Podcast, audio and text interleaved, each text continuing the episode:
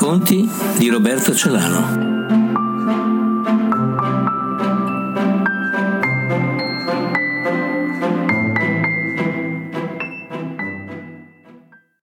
Titolo del racconto Sigmund Freud e la rimozione. Prima parte.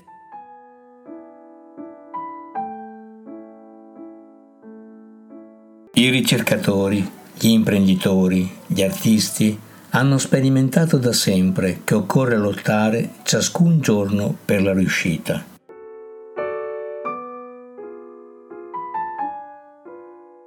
Altresì, ciascuno ha verificato che non basta volere le cose perché queste siano a disposizione. Ha verificato piuttosto che le cose si dispongono senza dipendere da chi che sia.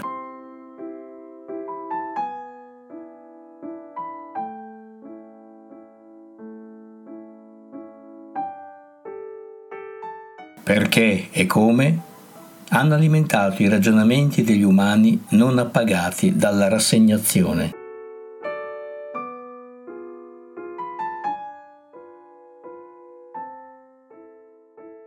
In modo particolare, occorre riconoscere a Sigmund Freud di avere fornito un contributo eccezionale alla scienza della parola, alla ricerca e ritengo al concetto di lotta.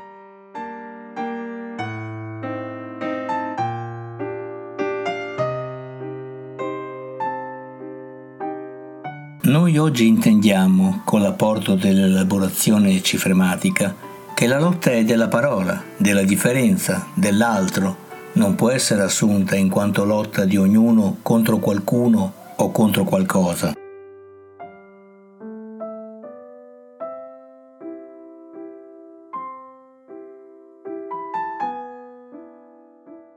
Anche l'etimo lotta, dal greco piego a vinco, ci rimanda al significante piegatura. Chi non lotta, chi non si trova in questa piegatura della parola, è soggetto ai luoghi comuni, al conformismo, alla rassegnazione, al conflitto e alla depressione.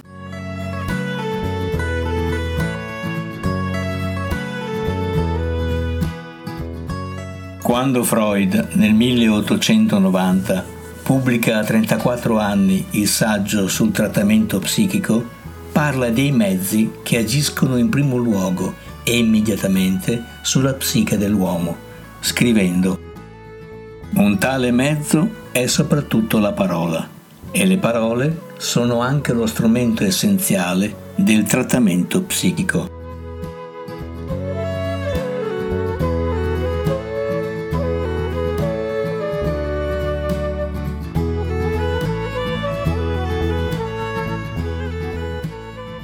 Dunque, il ricercatore Freud si accorge che le parole si impongono, si annunciano nel discorso, attraverso lapsus e atti mancati, anche se in modo inconsapevole, nonostante e comunque.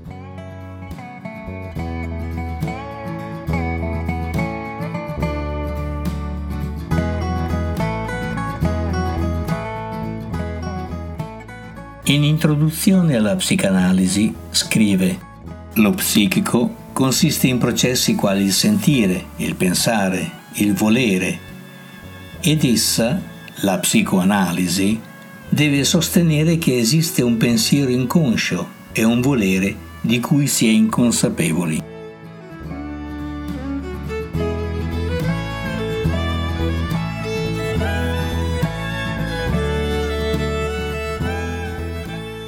E Armando Verdiglione, nel suo libro La mia industria, scrive Dove portano il lapsus, la sbadataggine, la sciarada di parole, la dimenticanza, insomma la combinatoria stessa dei significanti, se non al fatto che ciascuno di essi non ha uno statuto elementare, non è usabile, non è disponibile, non è finalizzabile.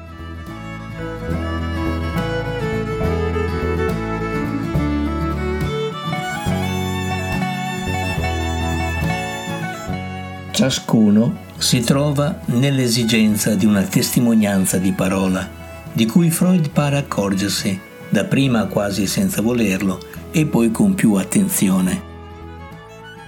Freud si accorge che è degno di attenzione proprio ciò che sfugge della parola.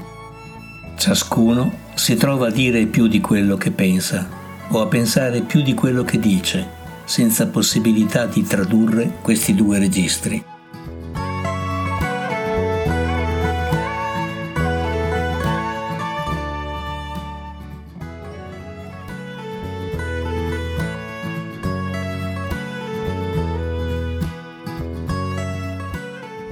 Sempre nell'introduzione alla psicoanalisi, Freud scrive Si tratta dei cosiddetti atti mancati, cui tutti vanno soggetti. Ciò accade, per esempio, quando si vuol dire una cosa e al suo posto se ne dice un'altra, lapsus verbale, o quando succede lo stesso nello scrivere, sia che ci se ne renda conto o no oppure quando si legge in un foglio stampato o in un manoscritto qualcosa di diverso da quello che vi è scritto, lapsus di lettura, o analogamente quando si odia in modo errato qualcosa che viene detto, lapsus di ascolto, ovviamente senza l'intervento di una perturbazione organica delle facoltà uditive.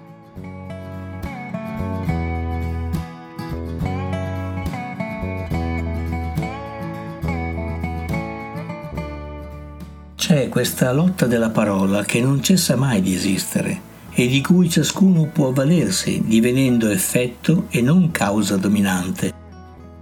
Freud ne è testimone con la sua invenzione, la psicoanalisi.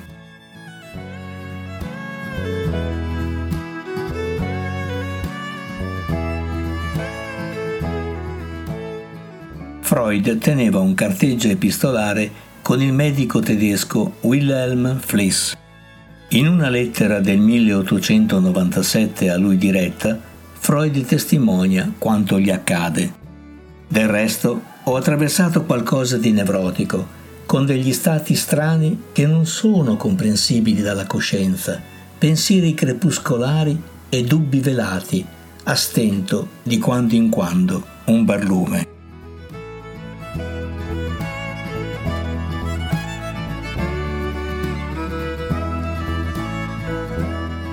Il disagio, anziché segno per rinunciare, fu per lui il pretesto per una svolta. In effetti, il disagio è il pretesto per un'altra strada che ciascuno può trovare.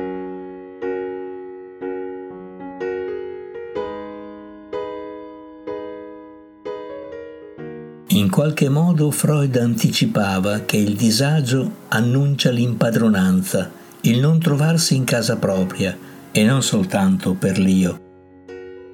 Come la poesia sorge dal non saper scrivere, così la scrittura per Freud sorgeva dalla scommessa della psicoanalisi. E il sapere viene da questo scrivere, quando il destinatario è il sembiante, l'oggetto di cui si tratta ciò che interviene nel linguaggio fino al malinteso.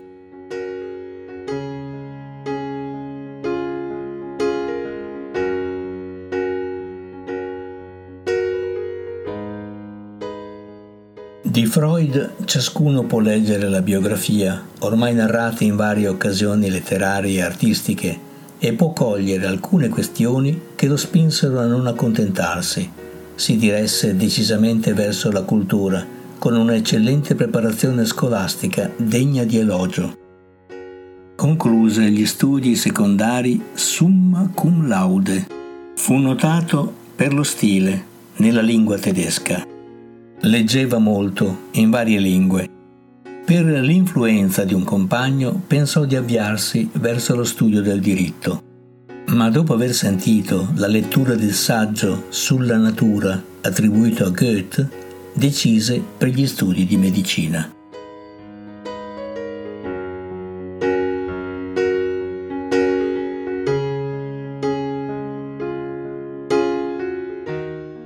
Fine della prima parte. Il seguito nella prossima puntata.